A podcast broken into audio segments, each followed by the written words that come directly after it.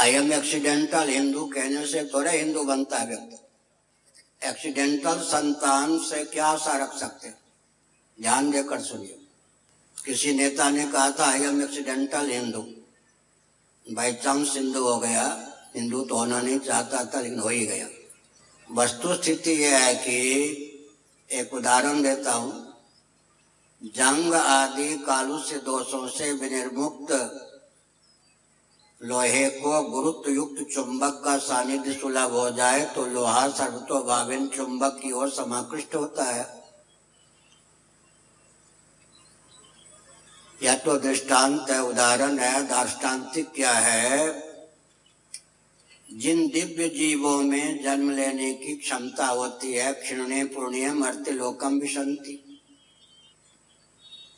वे जीव भविष्य गति से जिनमें माता पिता होने की क्षमता होती है, उसी के प्रति आकृष्ट होते उत्पत्ति का सिद्धांत, पंचाग्नि विद्या, छांदोग उपनिषद, बृहदारण्य उपनिषद के अनुसार यही है।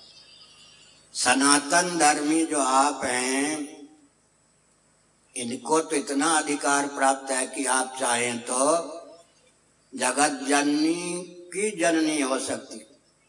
जगत पिता को पुत्र बनाने में भी आप समर्थ हैं। सनातन धर्म में आस्थानित जो सदगृहस्थ हैं, मातृशक्ति है, उन्हीं में वो क्षमता है। यशोदा कौशल्या हो सकती है या नहीं, देवकी हो सकती है या नहीं। नहीं तो पुण्यात्मा जो पुण्य क्षय के बाद मर्त्य लोक में आते हैं उनको लाला बनाने की, लाली बनाने की क्षमता देवियों में है। जिस कोटि के जीव को या आत्मा को पुत्र या पुत्री बनाने की क्षमता जननी जनक में होती है, उसी ढंग के पुत्र, उसी ढंग के पुत्री, उसी ढंग के जीव उनके घरों में आते हैं, ये सिद्धांत। पहले जीव मनुष्य आदि का नियम यही है, पिता के घर में आता है, फिर माता के घर में आता है, पंचाग्नि विद्या। माता के गर्भ से पृथ्वी पर जन्म लेता है। पहले से सावधानी बरती जाती थी गर्भाधान संस्कार। उससे पहले कुमारी कन्या होती थी, पार्वती आदि की आराधना करती थी, उत्तम घर वर प्राप्त हो, शील की रक्षा करती थी। और बाद में जब तक के द्वारा फिर देवी देवता की आराधना से दिव्य जीव को जन्म देने में समर्थ होती थी मार्कंडे पुराण में मदालसा रानी का चरित्र है शुद्धोसी बुद्धोसी निरंजनोसी संसार माया परिवर्तित परिवर्जितोसी पलने पर कोई सिनेमा की लोरी नहीं गाती थी माँ। शुद्ध हो, बुद्ध हो, निरंजन हो।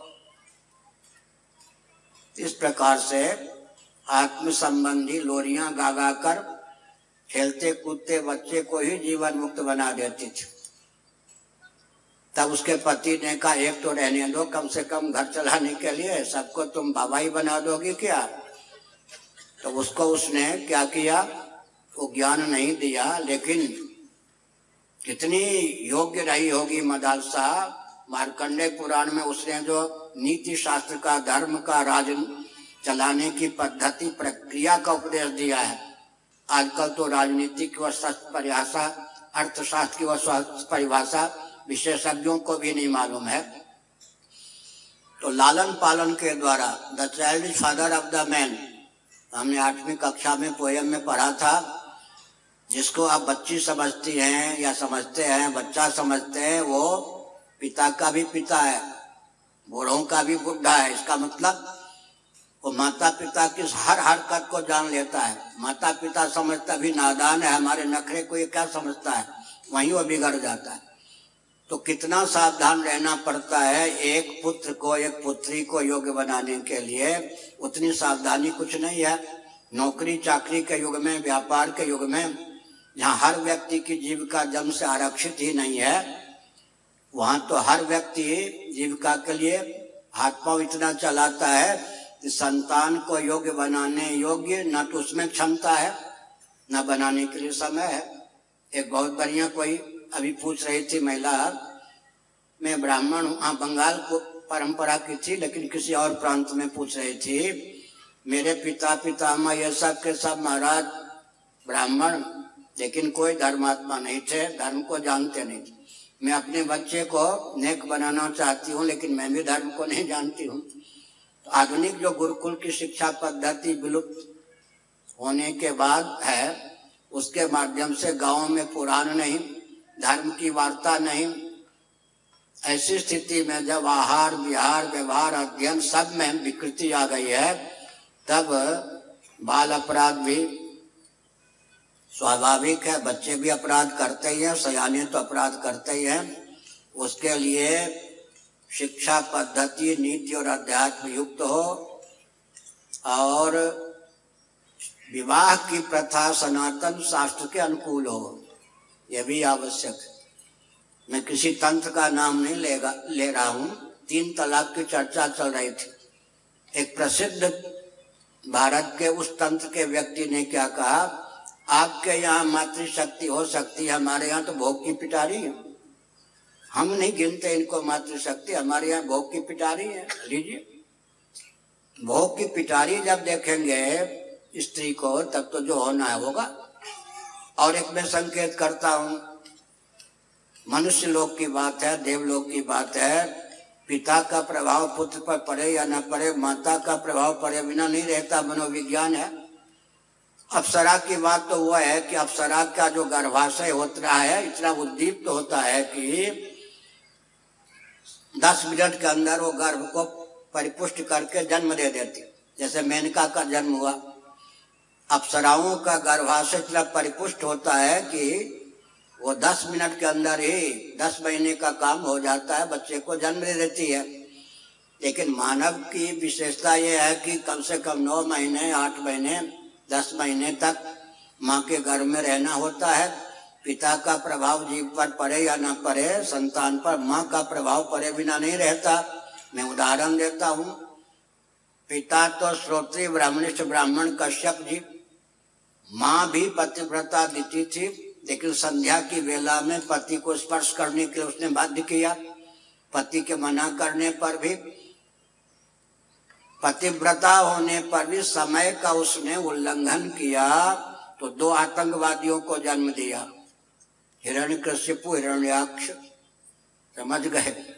इसका अर्थ क्या होता है? घर घर में आतंकवादी जन्म ले सकते हैं। जब विवाह की मर्यादा नहीं, पति के पत्नी के स्पर्श की कुछ मर्यादा नहीं तो जो ना हो जाए, जिसकी रक्षा भगवान करें। सब सुनिए। संतान, भोजनालय, शौचालय। तीनों की उपेक्षा है या नहीं? और शिक्षा सदन? शौचालय को देख लो, पहले मल त्याग करने का स्थान, उसके बाद नहाने का रेल रेल में जिस तरह से व्यवस्था होती है, उतना यहाँ नहीं पर्याप्त जगह है, फिर भी इतने में अपवित्रता की पराकाष्ठा है या नहीं?